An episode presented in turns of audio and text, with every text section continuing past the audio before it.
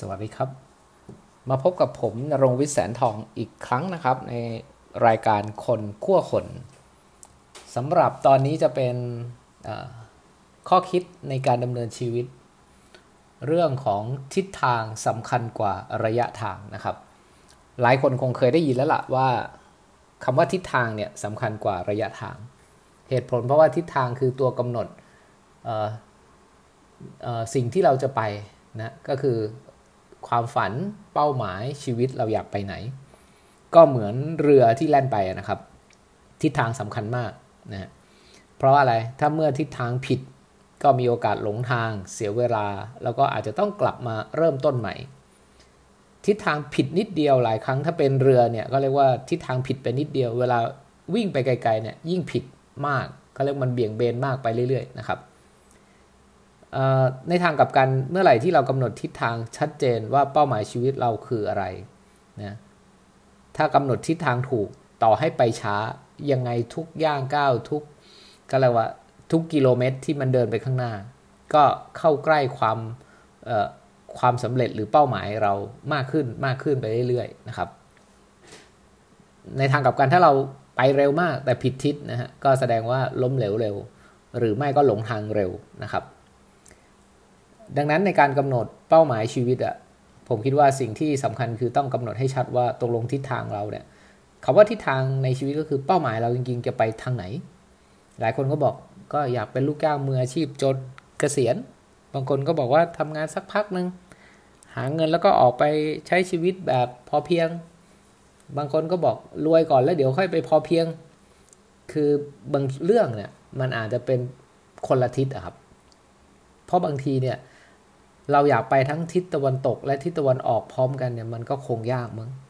หรือเราอาจจะบอกว่าไปทิศตะวันออกก่อน แล้วเดี๋ยวพอไปถึงครึ่งทางค่อยกลับไปทิศตะวันตก มันก็คงเสียเวลาหน้าดูนะฮะงั้นก็ควรกำหนดให้ชัดเลยว่าตกลงเราอยากไปไหนนะฮะจะไปตะวันออกเฉียงเหนือเออก็ยังพอได้นะระหว่างเหนือกับตะวันออก แต่ถ้าบอกว่าไปเหนือแล้วไปใต้ก็คงยากนิดนะฮะเพราะหลายคนเนี่ย เคยเห็นไหมทำงานตอนทำงานใหม่ๆเนี่ยโอ้ทุ่มเทเพื่ออะไรฮะเก็บเงิน ร่ำรวยชื่อเสียงเงินทอง ทุ่มเทซะจนร่างกายนี่เขาเรียกว่าบอบช้ำไปตามๆกัน พออายุสักสี่สิบก็เริ่มรู้แล้วว่าอ๋อทิศทางที่เราอยากไปคือ กลับไปอยู่ต่างจังหวัด ใช้ชีวิตแบบเศรษฐกิจพอเพียง เอา้าแล้วทำไมไม่คิดตั้งแต่แรก ทุ่มเทซะเกือบตายตอนนี้ก็ มาพอเพียงนะฮะ อันนี้เหตุผลเพราะว่าไม่ได้กำหนดไว้ชัดเจนตั้งแต่ต้น หรือคนบางคนเนี่ยอยากทำงานรับราชการ แต่ก็ทำงานเอกชนไปสักสิบยี่สิบปี มาดูอีกทีอ้าวไม่ทันซะแล้วนะครับ ก็บางคนก็บอกว่าไม่เป็นไรเราจะร่ำรวยร้อยล้าน หลังจากนั้นเราก็จะใช้เศรษฐกิจพอเพียงตกลงร้อยล้านนี่มันเกินพอหรือเปล่า คือคือเอาให้แน่ว่าตกลงเราอยากไปในทิศทางที่ไปสู่เศรษฐกิจพอเพียง เราอยากไปในทิศทางที่ร่ำรวยร้อยล้าน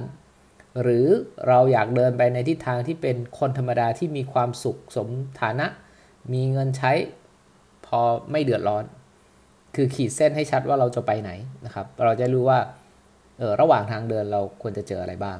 อันนี้ก็เป็น ความสำคัญของการกำหนดทิศทางนะฮะที่บอกว่าสำคัญกว่าระยะทาง อีกประเด็นหนึ่งที่เกี่ยวข้องกับเรื่องนี้ก็คือคำว่าโฟกัสสำคัญกว่าขยันและทุ่มเท หลายคนเนี่ยโอ้โหทำทุกอย่างทำทุกเรื่องนะเขาเรียกว่าโอ้โหเอาทุกเรื่องเอาทุกอย่าง ไม่สำเร็จสักอย่างสำเร็จแบบครึ่งครึ่งกลางๆเหตุผลเพราะว่าเวลาเรามีจำกัดทรัพยากรเรามีจำกัดความคิดเรามีจำกัด ถ้าเราไม่โฟกัส มันก็จะเบลอทุกเรื่องครับเเคยเห็นไหมฮะ บางคนที่ขยันผิดที่สิบปีก็ไม่สำเร็จ บางคนก็ขยันผิดเรื่องฮะก็เปลืองแรงไปไม่ใช่น้อย บางคนก็ขยันทุ่มเทผิดเวล่ำเวลานะก็มันก็ไม่เกิดประโยชน์นะฮะดังนั้นเรื่องของคำว่าโฟกัส ควรจะให้ความสำคัญกับเป้าหมายชีวิตสัก1ถึง3เรื่องก็พอในแต่ละช่วงเวลา ช่วงเวลาจะเป็น 3 เดือน 6 เดือน 1 ปี 2 ปี 3 ปี 5 ปี ก็คือโฟกัสให้ชัดว่าตกลงจะทำอะไร แล้วถ้าเกิดเป้าหมายที่เราโฟกัสนั้น อยู่ในทิศทางที่เรากำหนดไว้ด้วย ก็จะดีมาก เพราะโอกาสที่เราจะเดินไปถึงเป้าหมายที่เราฝันไว้มันก็ง่ายขึ้น อีกข้อคิดหนึ่งที่อยากจะฝากไว้ก็คือเรื่องของการลงมือทำยังไงก็สำคัญกว่าความคิดและความฝัน ต่อให้ทิศทางถูกนะโฟกัสเป้าหมายชัดเจน 3 1ถึง3เรื่อง โอ้กลยุทธ์ดีมาก มีแผนเรียบร้อย แต่ไม่ได้ลงมือทำสักทีก็ไม่มีประโยชน์ สู้คนที่อาจจะเขาเรียกอะถูกทิศโฟกัสไม่ค่อยโฟกัสหน่อย แต่ลงมือทำเยอะ ก็พวกนี้ก็อาจจะมีความคืบหน้ามีความก้าวหน้าในชีวิตมากกว่าอีก สุดท้ายถ้าเราจัดลำดับของการวางแผนชีวิต ตั้งแต่กำหนดเป้าหมาย ตั้งแต่เลือกโฟกัสที่เป็นเป้าหมายมา เรื่องของการลงมือทำถ้าทำครบกระบวนการนี้ รับรองว่าก็คงมีความสำเร็จเเกิดขึ้นในชีวิตแน่ ๆ จะเป็นเรื่องเล็กเรื่องใหญ่ ก็คงไม่น่าจะยากอะไร